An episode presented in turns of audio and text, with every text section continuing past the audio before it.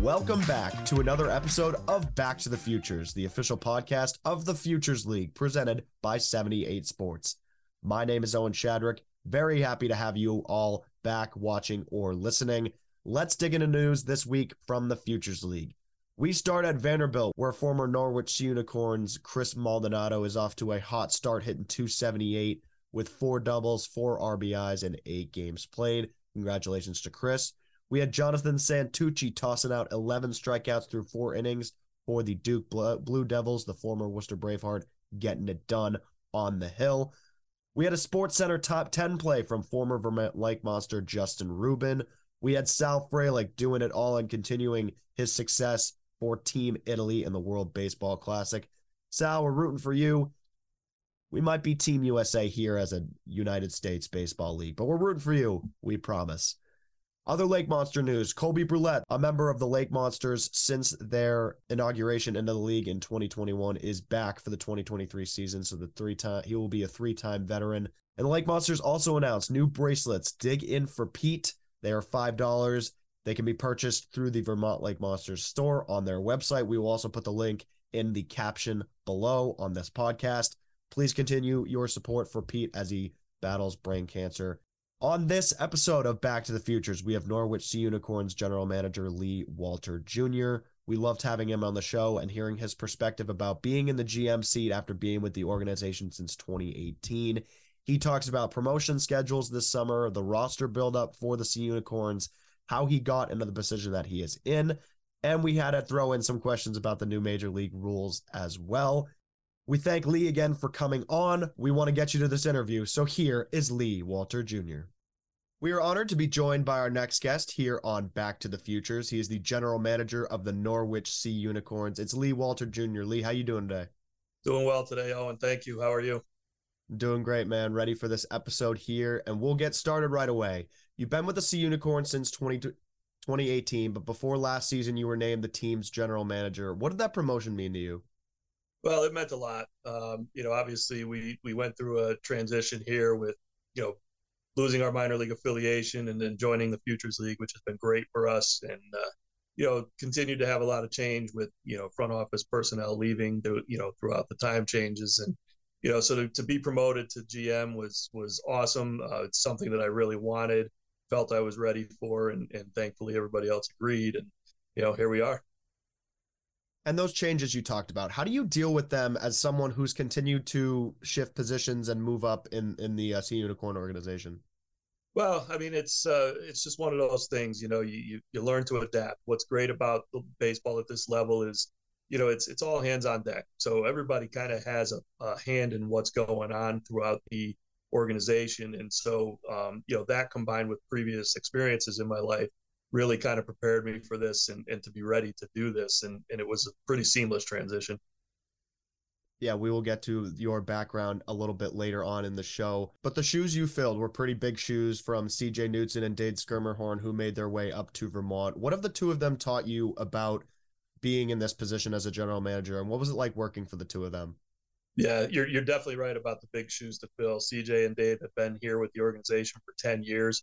CJ, obviously had previous experiences working in Vermont as well. And, and Dave worked his way up from, being an intern the last year of the AA team here to, being the community engagement guy, I think it was, and then working his way up to GM and, being able to work with both of those guys for a couple of years on a day-to-day basis and see how they did things was, awesome for me in terms of, kind of developing my skill set for taking over this position. And I couldn't be here without those guys for sure. Yeah, we're happy that those guys stayed in the Futures League for sure in Vermont. And I've had a number of GMs on this show before, and I always ask them because I'm curious in terms of your perspective. What is your day-to-day like as a general manager? Well, so it obviously varies depending on the time of the year. Since I've taken over as GM, obviously last year it was a lot about sponsorship sales and trying to keep sponsors on board from previous years, try to find new sponsors, working on the promotional schedule and, trying to hire people to put in the right places for our organization. Then once you get into the season, it's a grind. And one of the things that I've, enjoyed doing but shouldn't really be doing is a lot of the field work and grounds maintenance. We don't have a full-time groundskeeper here, and so I bring in some part-time people to help, but obviously that means that I end up doing a lot of that field work. And then obviously it's spending time with the fans during the game and overseeing and making sure everything's running smoothly, concessions, ticket office, merchandise store, all that kind of stuff. And then once we got to this past off season, I built our new website from scratch. It took me a good 7 weeks of almost all day long working on that. And, and then obviously again, the same thing, sponsorship sales and promotional activity and all that kind of stuff. So, it really just kind of depends on the time of day or the time of the year. And, and then I'm also involved in a lot of other things, in the community too. So that takes up a great deal of time. But I enjoy doing it because it helps us out in the back end. Yeah, that's great. And you mentioned the website. It looks great, by the way. You did a fantastic job on it. Appreciate that. And you beat me to it. I was going to ask, you're a man of many talents, and that includes groundskeeping and the groom work on the field. You're one of, I think, 2 or 3 GMs in the league that actually does that, which is funny that we have multiple GMs in that position. For those wondering, I guess, well, you said that you don't have a full-time groundskeeper.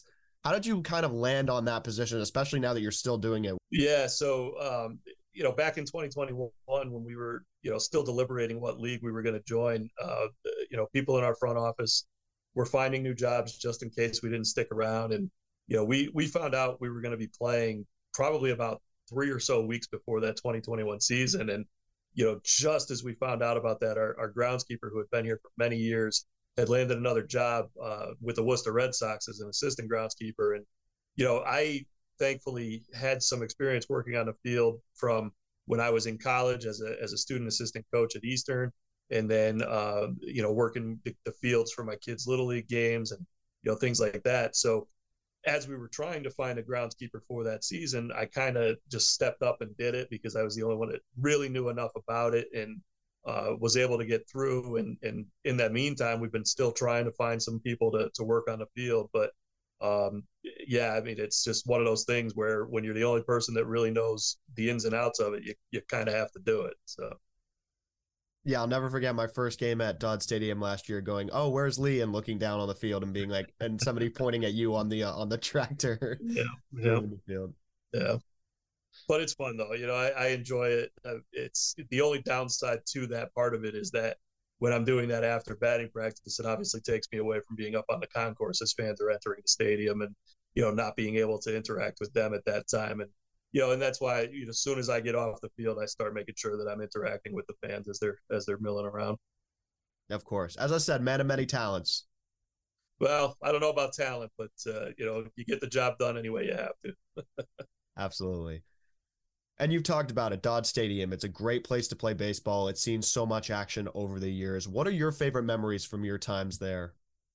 Well, it's...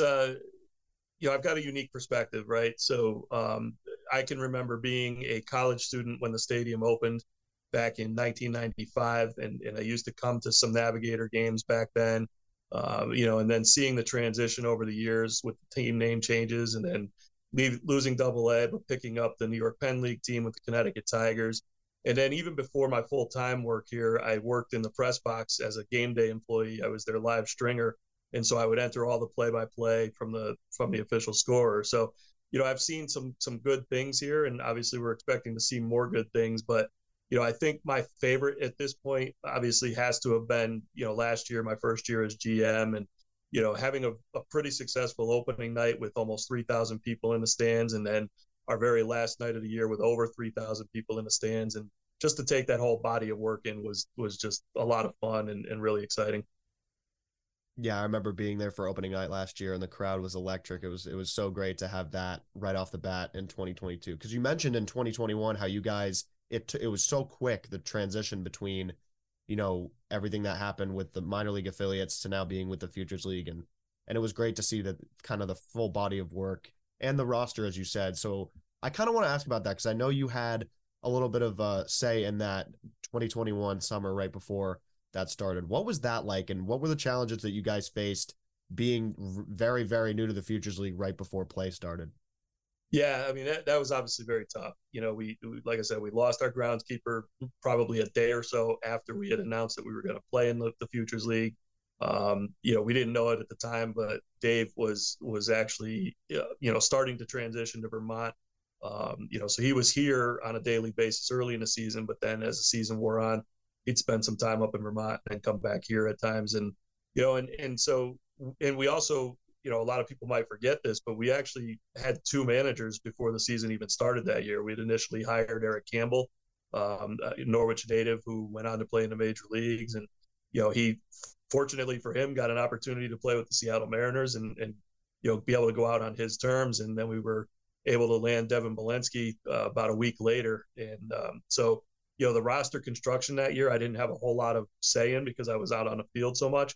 But I know it was tough, for the guys that were involved in that and just kind of piecing it together. And, and then unfortunately too, not that I'm complaining about anything that happened, but with me being out on the field, it took me away from doing the sales that I would have been doing that year.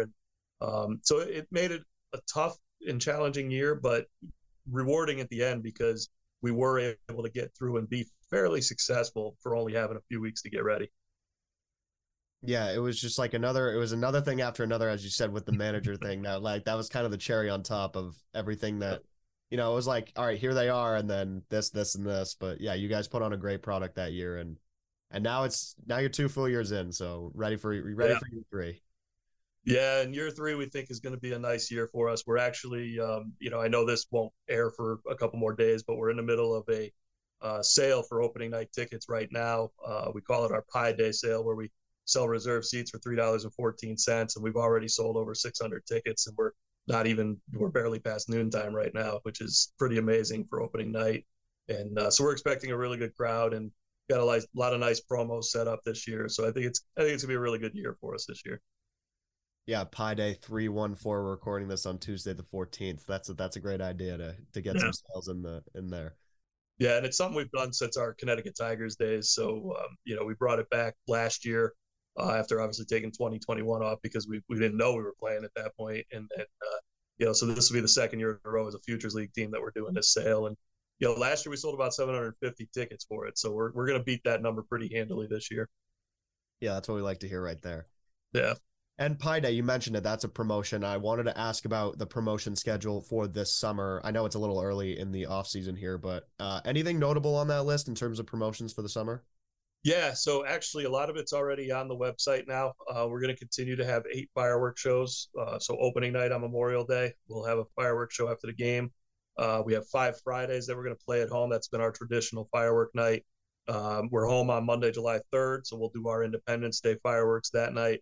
And then our last night of the season on Saturday, August 5th, we're going to do fireworks on that one as well. So that'll give us our total of 8 firework shows. Every Saturday night home game this year, we're going to have live music before the game. So we're going to bring in a different local band every Saturday. We're going to open the gates an extra hour early, so at 4:30. And the band will play for 90 minutes prior to the game, which will be a lot of fun. And then we're going to have some other promos too. Sundays have always been our kids' fun day. Post game, they'll be able to run the bases and then have a catch in the outfield as well. Thursday nights, almost everybody has some kind of Thirsty Thursday promotion. And this year we have the added benefit of I worked with 2 local breweries to come up with a collaboration beer for us that will feature on those Thursday nights, which will be awesome.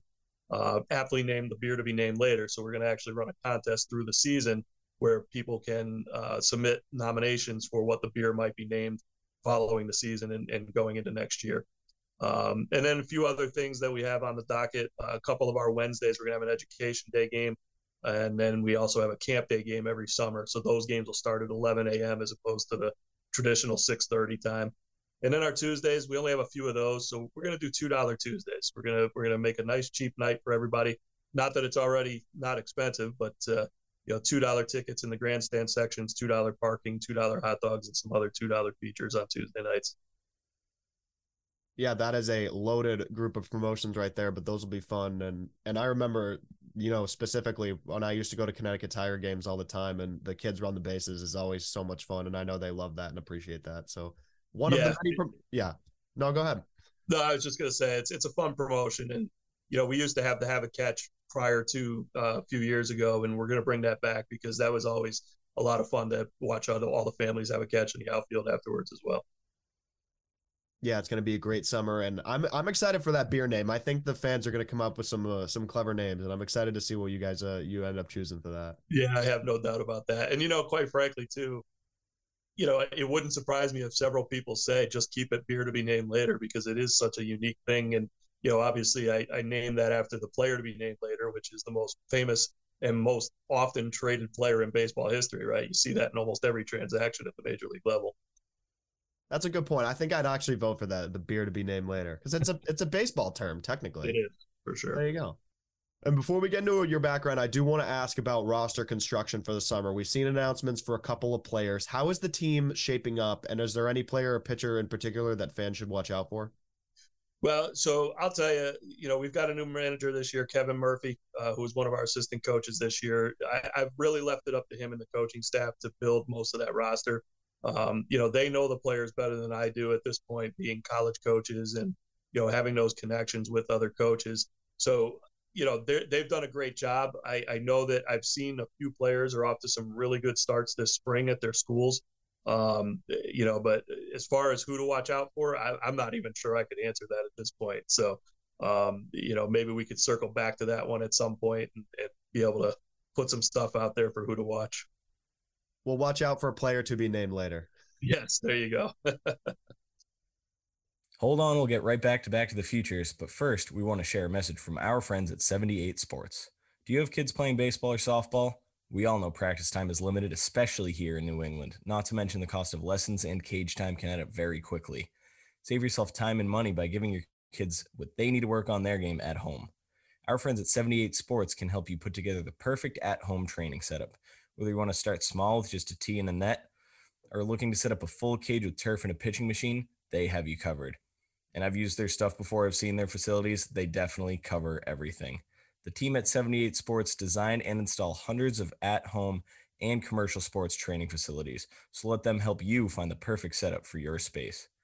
Visit the 78 Sports website at 78sports.com. That's SEVENTY. the number 8 sports.com. For a limited time only, by just mentioning Back to the Futures, you'll receive a 10% discount off your order. That's SEVENTY, number 8 sports.com. Now, back to your regularly scheduled programming. And transitioning into your background, you started as business development manager and then director of business development and then to GM. So I have a two-part question for you. Part one, how important do you believe growth is within an organization? Growing, starting out in a position and ending up in multiple positions and staying with the same company for a long period of time? Yeah, so that's obviously a very important thing. I think that, you know, obviously I came here with a lot more sales experience than a lot of people who come into a minor league organization, especially at a low level. And, you know, it really helped me with the transition first off to coming into a place like this. But I do think that there is a lot to be said for, you know, getting that quote unquote entry level position and working your way up, because then you're really learning stuff from the ground floor, as opposed to, you know, if you're an outside person coming in and jumping right into the GM job and overseeing some people who may have already been here. And, you know, they have a set way of doing things. And it, you know, not to say that change isn't a good thing, because obviously, you know, change is important, but you don't want to rock the boat too much, you know, and so it's best to kind of, in a lot of ways, come in and see what's going on, observe, you know, best practices, and then formulate your own ideas as to what might be best, so that as you move up the chain, you can start to maybe see, okay, let's try these changes. And if they don't work, you can always revert back to something you've done before. But, you know, somebody coming in from the outside, they may come in because they've got a way of doing things where they've been before. And it really kind of can rock the boat and create a lot of, you know, well, we've never done it that way. Well, you're doing it my way kind of thing. And I don't want to see that. Yeah, that's a great point, is that the outside hire and how that could affect chemistry for people that have worked there for a long time. As you said, you know, getting that entry level position, getting involved, and then moving up and seeing how it works from within an organization. Yeah, for sure. And you know, and I just think that, you know, for a lot of younger people starting out, it's great to be able to say, okay, in my first spot in my career, I was able to start entry level and work my way up the ladder, because that just helps your development, you know, completely. And you know, even if you do move on to another organization or or even another, you know, job outside of what you're doing, it just shows that you're willing to learn and grow. Absolutely. And you said it, many kids are getting these entry-level positions and interning with these, with all of our teams in the league and, you know, across the baseball world with aspirations to be GMs, just like in the position that you're in right now. What is your advice to those kids getting entry-level positions about, you know, moving up and potentially landing in a position like you have? Yeah. I mean, great question. And I get asked that question a lot, whether it's talking to a high school class or a college class or interns or you know, whatever. But you know, my biggest things is to tell people, listen, don't just do the job you were hired for, you know, be observant, learn, ask questions, and be teachable because, you know, for example, we just hired somebody to oversee our ticket office and group sales. And, you know, he's a fresh out of college guy and, you know, I've known him for a lot of years, but, you know, regardless, you know, I told him when I was hiring him, I said, listen, you know, your job is to do what is asked of you, but to also ask questions to make yourself better. But it's also my job to be a mentor to you, to help prepare you, whether it be here or somewhere else, to move up in your career and, you know, grow and experience new things. And so, you know, even though he's designated as our ticket office and group salesperson, he's definitely going to get an opportunity to do other things here. And it's my job to make sure that he does so that he can then, you know, again, grow up the chain here or go somewhere else to take the next step in his career. Yeah, that's a great point. And I'm sure that in multiple and pretty much all of our teams in the Futures League, there's got people like that who are just starting off and getting that advice from GMs and taking that to heart. So that's great. Yeah. And I'll tell you, we've obviously got a great group of GMs, as you know, throughout the league. And, you know, I know every single one of them feels the same way I do in trying to mentor people to, you know, move up the chain or take the next step, because we all know we're not going to be here forever. You know, we've all got other career aspirations, or even if we plan to stay in the league, I mean, we can't work forever. So we want to make sure to prepare the next generation to be able to take over and increase what the league is doing. Yeah, that's the goal. Just trying to keep the Futures League going, and whether you're here forever or not, you never know. Absolutely. Yeah.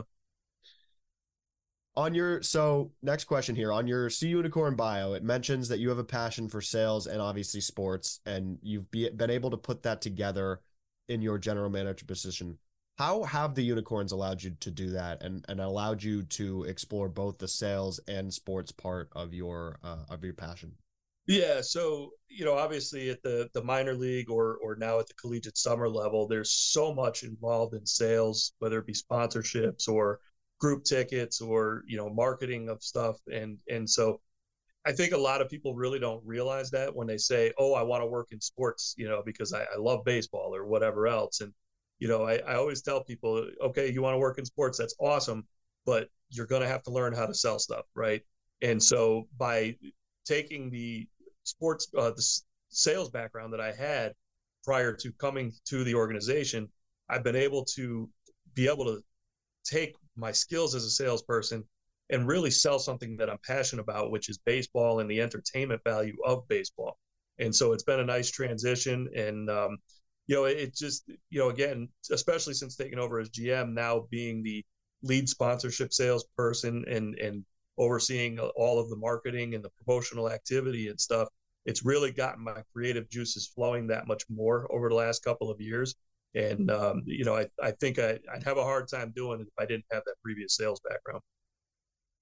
Yeah, you talked about it, the creativity and the ability to talk to these sponsors and knowing how passionate you are about baseball and being able to display that to them. It must do wonders for you.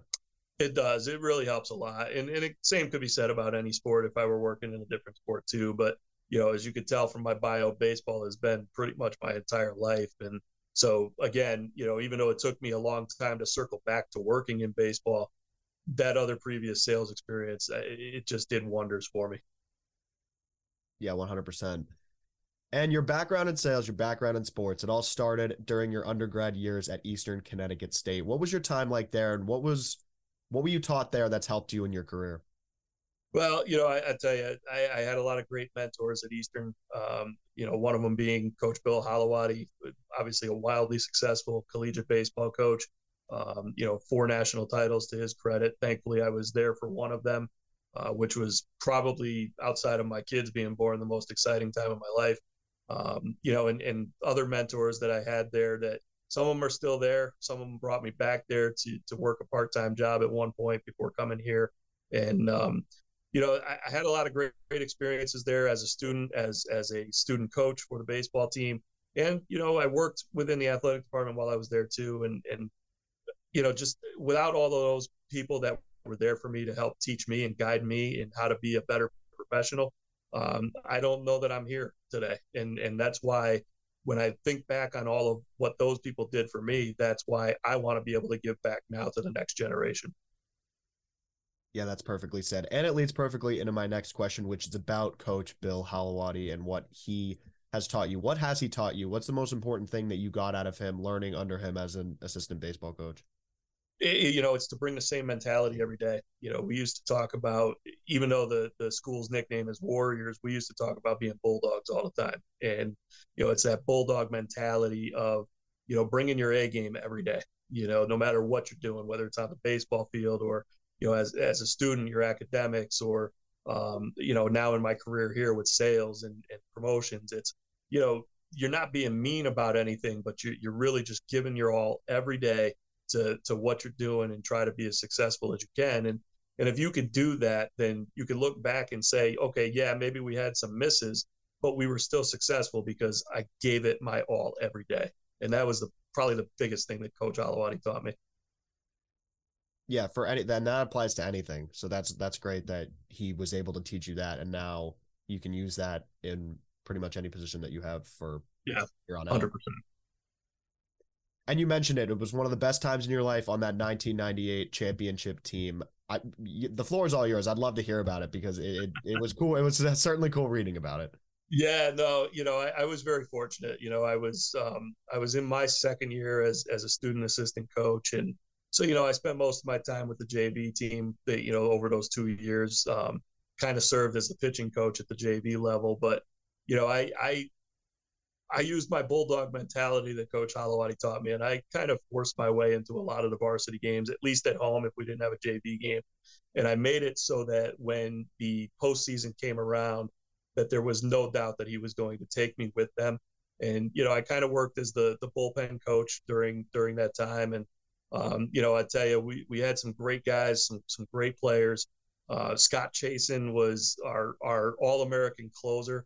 And it was easy, being the bullpen coach, because I used to actually joke with the scouts who would come down and watch him start to warm up and be like, all right, guys, he's going in. And then we all just walk in because we knew once Scott came into the game, it was over and we didn't have to sit in the bullpen anymore. But, that was just such an amazing run. And it went by so fast, that whole season. We opened a new stadium on campus that year and we were having a great year. And I don't know that any of us, we all knew we were a contender, but how many of us really truly knew we could win the whole thing until we got down to Salem, Virginia, and we're there, and we're playing in a minor league park there, and Eastern's new stadium was a big boost to us for that too, because it allowed us to play in a nice new facility, and I don't think we were overwhelmed by that big stadium like some of the other teams might have been. And again, we brought that mentality every day that nobody could beat us, and we just took it to them, and it was so much fun. I think back on all of that with such fond memories, and, whenever we can get together again, whether it's small groups or large groups, it's always so good to see all those guys and, see how everybody's doing and just talk about the memories from that. Yeah, one of the questions I always ask everybody on this podcast is favorite all-time baseball memory, and it sounds like that's your answer for that one. Yeah, that's a pretty easy choice. I mean, I was an okay player through high school. I obviously at that time thought I was better than I really was, but when I was in high school, we didn't win much. I never even made a state tournament as a high school player. So to be able to be part of that at Eastern was just truly amazing. And and I'm still obviously making memories because I get to now work in baseball and help sell the game and promote the game. And so I'm hoping that, there's a Futures League championship down the road for us that can maybe rival that championship that I won at Eastern as well. Yeah, there's always room for more championships. Never enough. Yeah, for sure. And as we're talking about teams from Eastern of the past, the current team is doing very well, and they had a lot of success last year. Plenty of Eastern players spread across you guys and the New Britain Bees, of course, the two Connecticut teams in our league. What was it like seeing their success, especially knowing that you had the success that you did there and watching what they've been doing? Yeah, I mean, it's always good to see your alma mater do well, right? Whether that's high school alma mater, college alma mater, whatever. And you know, and Eastern had a little bit of a downturn, you know, for a while. They were always still a good team, but to see them get back to that national level and ultimately win that championship last year as an alum was just, you know, it was great to see. And, you know, they had a great group of kids, great group of coaches. You know, the head coach and some of the other coaches moved on after the year to new positions. Some of the players have graduated, but they've got a lot of guys back. And you're right, they're off to another good start. Will that ultimately lead to a national championship again? Time will tell. But you know, they've got some players there, and I'm sure we'll see a lot of those players in the league again. Yeah, we're looking forward to having even more Eastern Connecticut State guys spread across the Futures League, and they'll be coming in droves. We're ready for it. Yeah, for sure. And transitioning now from your undergrad to grad school, which was obviously many years apart, you went to grad school at Southern New Hampshire from 2015 to 2018. What was your motivation to go to grad school? Because as I said, it was a couple of years after you had graduated from Eastern Connecticut. Yeah, it was more than a couple. You know, so that was a time in my life where I was going through some transitions. My position with the company that I had been with in sales was eliminated, and so I had lost my position there. And like I said, some of my old mentors at Eastern had brought me back already to work in the athletic department on a part-time basis covering game management. And so, you know, I was going through this time where I was wanting to get back into working in sports, but I didn't have the quote unquote experience necessary to, you know, grab a job right away. And so between my time at Eastern and working some other part-time jobs to help make sure I had some money coming in, I decided that it might be a good time to get my master's degree because my focus was really on trying to find collegiate jobs at that point. And I knew my master's degree would go a long way. So Southern New Hampshire was great because it was an online program that I could do at my pace. Their class schedule was awesome because they only run 10 weeks at a time. You could take a week off and then jump right into another class if you want. And so I just kept rolling right through that one class at a time. And it only took me about two and a half years maybe to finalize my master's degree at that pace, which was tremendous. And, you know, while I didn't necessarily need that position to land the position with the Tigers, there's no doubt that it helped me. You know, it helped me learn some new things because when I went to Eastern as an undergrad, they didn't have a sport management major at the time. So I majored in communications with a focus on public relations, which was awesome for what I'm doing now too, but to learn all those new techniques and everything that they were teaching in the sport management master's program in Southern New Hampshire just absolutely helped me with what I'm doing now. Yeah, and we've talked to a number of GMs and coaches about this and the sport management degree and how important that has been to added curriculums at many colleges and to try and get positions like you as GM and owners across the Futures League as well. And it's just so important now because you get the business background with trying to learn the sport industry. And I think that's been a great addition to curriculums all across the country. Yeah, no doubt about it. And I hope that the programs continue to grow. I know that, you know, my oldest son now is a freshman at Springfield College and he's majoring in sport management too. So, you know, what happens with him down the road, we'll see. But I know he's enjoying majoring in sport management and everything that could possibly happen for him down the road. And, you know, so I hope that those programs continue to grow and do well for the students that want to major in it. Yeah, as do I, 100%. So you mentioned grad school. We talked about undergrad. And I wanted to ask, what is the most influential thing that you learned or were taught about the sport industry? And how are you applying that to what you do every day?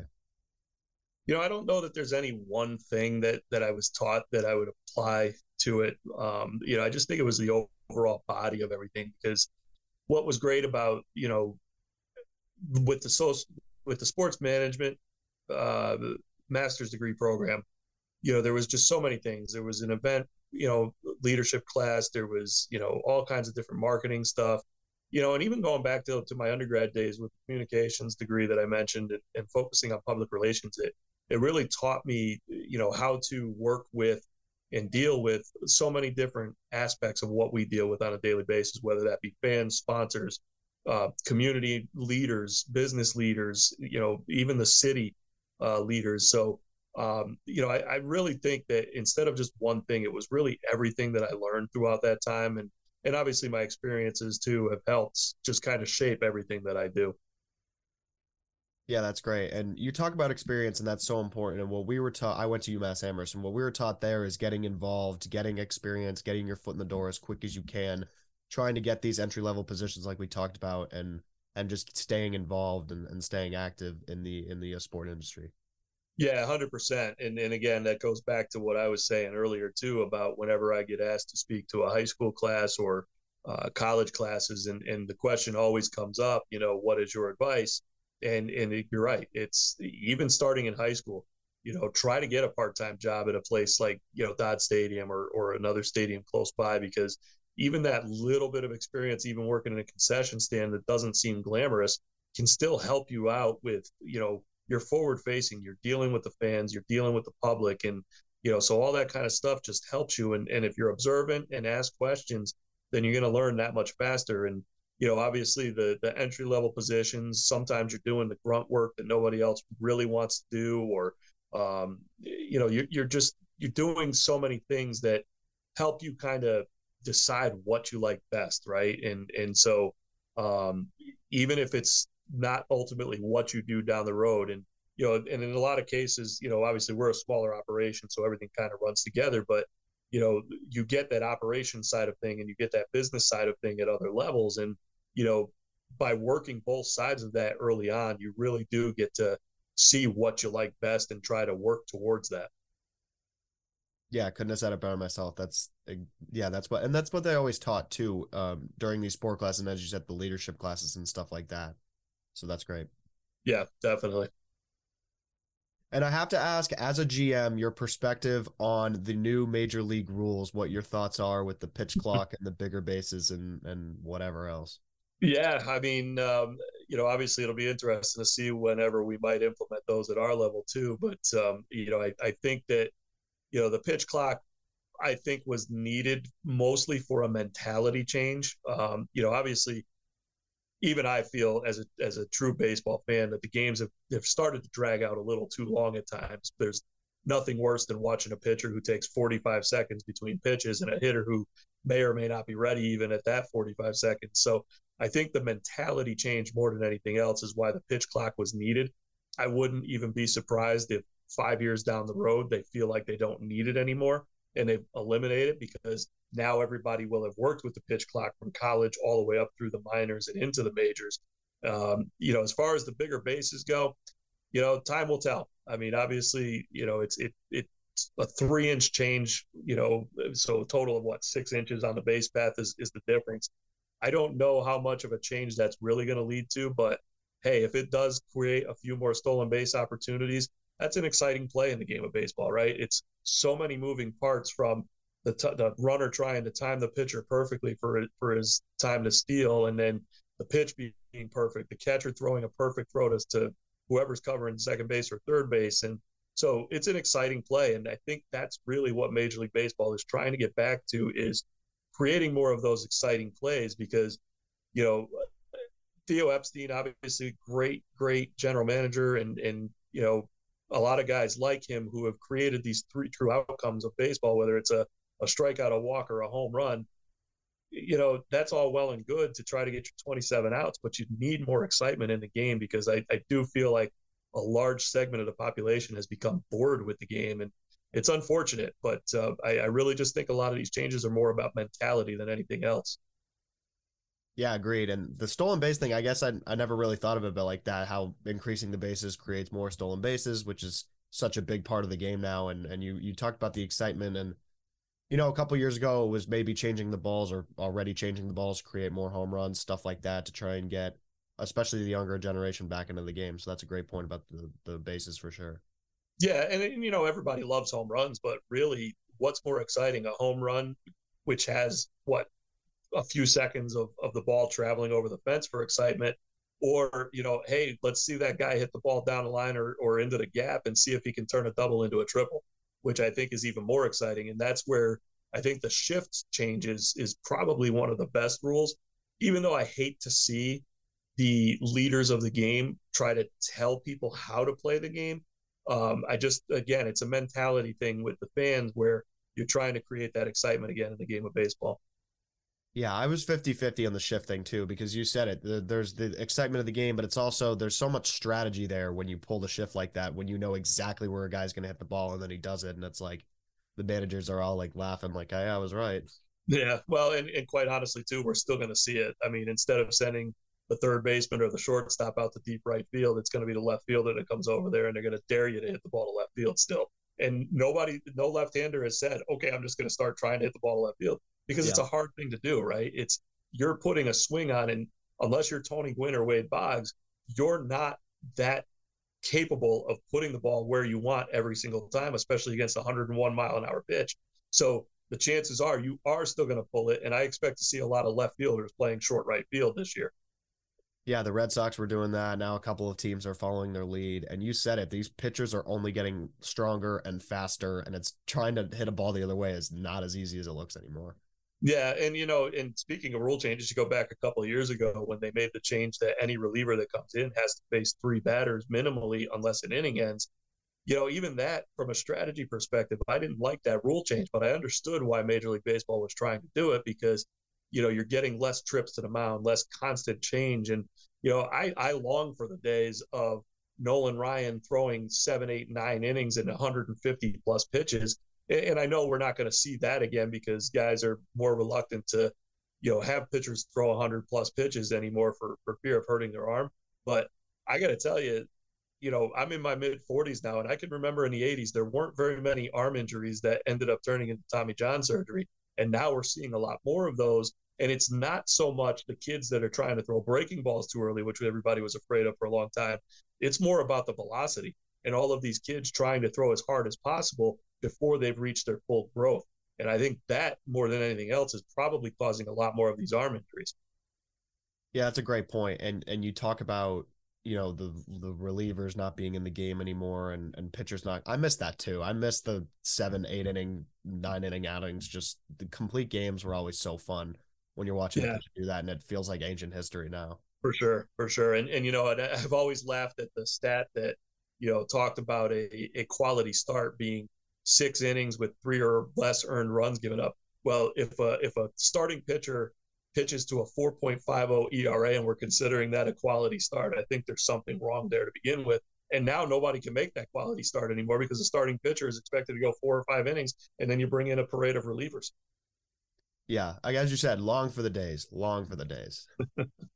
Before we return to Back to the Futures, we want to share a message from our friends at Zorian Bat Company. Rob Zorian started the company, Zorian Bat Company, in 2003, literally out of the trunk of his car in Davie, Florida. Within 2 years, he was selling his wood bat line to Major League Baseball and continues to manufacture the highest grade wood bats for Little League all the way up to the majors. Rob Zorian, founder and president of Zorian, says, I started the company in 2003 to service all baseball players in the United States and beyond. And after 19 years, our mission has not changed. We are very excited to have the opportunity to work with the Futures League and wish all of our players and coaches a healthy and successful season ahead. For more information about Zorian, visit their website, zorianbats.com. Zorian, America's baseball brand. Now, back to the Futures. And transitioning back to the Sea Unicorns for a second, you mentioned it earlier, you guys have a new coach in Kevin Murphy. What are you expecting from him this year, and why was he the guy for you guys? So Kevin's a guy I've known for a while. He was actually a player at Eastern when I was there as a part-time worker in event management. And, you know, I got to know him fairly well at that point in time, and I was always very impressed by his baseball acumen. He's a guy who, even when as a player and student, did a lot of coaching. He, I think, did some umpiring as well. So he really, for a young guy, has a lot of knowledge and knows the ins and outs of the games very well. And, you know, I think that as he starts off his coaching career, at this level, I really think that he's going to develop into a very, very good baseball coach. And, I definitely could have gone with somebody with more experience if I wanted to, but I really feel like when he came here as an assistant coach last year, guys kind of gravitated towards him, and I saw that, and that also impressed me. And obviously losing Devin Malensky after last year was tough. He had been the manager through the first two seasons, and we enjoyed having him. And so we're sad to see him go, but I really think that Kevin is going to do an outstanding job for us. And, I hope I can keep him here for a few years, but I think his future is so bright in coaching that it's going to be hard to hold on to him for a long time. Yeah, we are certainly going to miss Devin, but it sounds like Kevin is the guy. And we talked about it earlier, guys within the organization making an impact one year and moving up the next year. And you said if he has players gravitating toward him, that's all you could ask for. 100%. Yeah. Because the one thing you obviously need at this level is, it's not like we get a spring training, right? These guys come to us and, sometimes we're lucky to even get them before the season starts for any workouts. And so if a coach is able to kind of be a magnet and get guys to play hard for them, it's such an important thing. And with so little time to get ready for the season on the players' end of it, that's a huge thing. So I really think Kevin is definitely the right fit for that type of position. Absolutely. And every Sea Unicorn player, coach, personnel I've had on here, I have to ask you as well. You're no different. The Sea Unicorn nickname, what do you think about it? Personally, I love it. I mean, I don't know what other guys have said in the past, but we still get a lot of kickback from the community and some fans on social media. But, when we were going through that name change and we were still part of minor league baseball, that was the trend. And it still is the trend is, you've got a logo that in our case is a narwhal. It's a real animal. But as much as Norwich narwhals makes a lot of alliteration sense, that wasn't the direction of minor league baseball at the time. It was to create a fun name that makes sense with the character and just go with it. And I always point to the Hartford Yard Goats because obviously they're right up the road from us and they experienced a lot of that same stuff, but people still don't know what a yard goat is. And it's obviously got nothing to do with the actual animal, but they're still one of the top 5 selling brands in the country in minor league baseball. And so for us, obviously the logo is tremendous and the Sea Unicorn's name is perfect for what it is that we're trying to accomplish. Yeah, I remember going to the stadium and seeing how packed the gift shop was of people wanting to buy Sea Unicorns merchandise. So that's great that you mentioned the Yard Goats. Yeah, and it's funny for us. I mean, we're 5 years into the name change. Obviously, it'll be our 4 years into the name change right now. But being our third season actually playing with the name, I mean, we still are selling quite a bit of merchandise as well, which is awesome. And, if we can do half of what the Yard Goats did with our merchandise, we'll be very happy with that. Absolutely. And one final question for you. I ask pretty much everybody this, and I want to ask your opinion on it too. What do you believe the importance is of summer baseball, and how important do you think it is to grow the game of baseball through leagues like summer ball leagues like this? Well, that's a great question, and one that I've talked a lot about.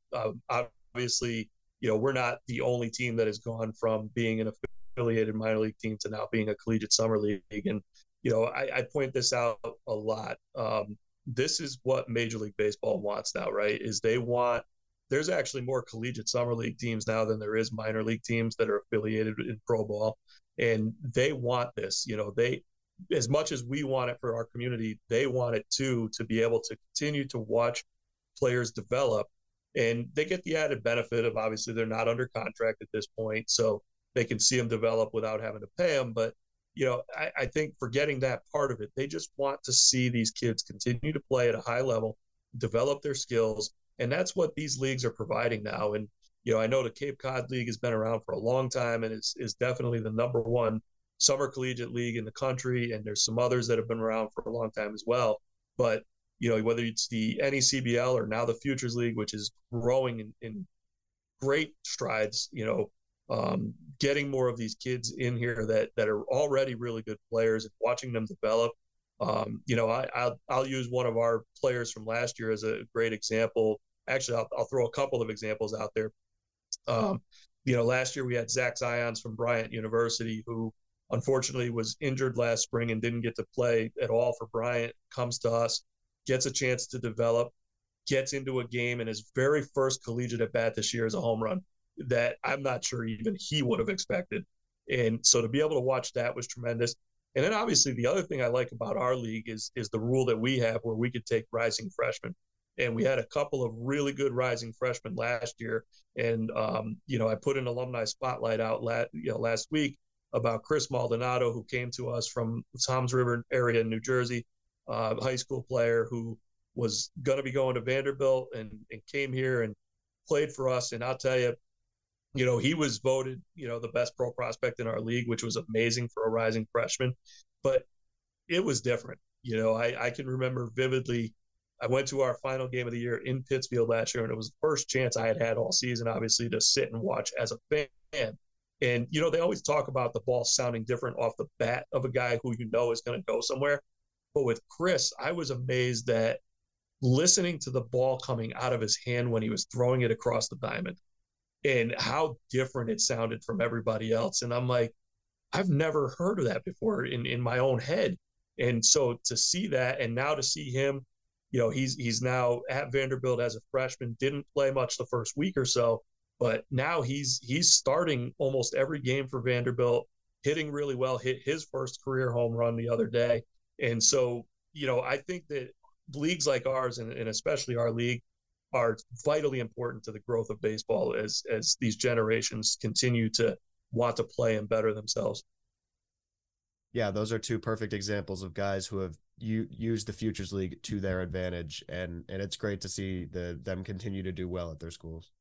Yeah, no doubt about it. And, you know, that excites me every year. You know, we'll get a few guys back from previous years, but to see new guys every year and then watch their growth as they move on with their college careers is just awesome. Yeah, that's great. And it's going to be a fun summer in 2023 with so many new faces in the Futures League. We can't wait to get started. Lee Walter Jr., General Manager of the Norwich Unicorns, thank you so much for joining me today and for the great answers. And we look forward to seeing you in a couple of months here for opening day. Yeah, it was great chatting with you today, Owen, and certainly looking forward to late May when the season gets started. Yeah, it is almost that time. The weather's kind of bad today, but we'll get past it, and summer's coming soon. Yeah, no doubt. Well, we can't complain about the weather too much considering how easy the winter's been on us, so. 100%. And this has been Season 6, Episode 5 of Back to the Futures, the official podcast of the Futures League. We have new episodes coming out every Thursday. Be sure to subscribe to our podcast. We're on Apple Podcasts, Spotify, SoundCloud, and YouTube. Thanks for tuning in. We'll see everyone soon.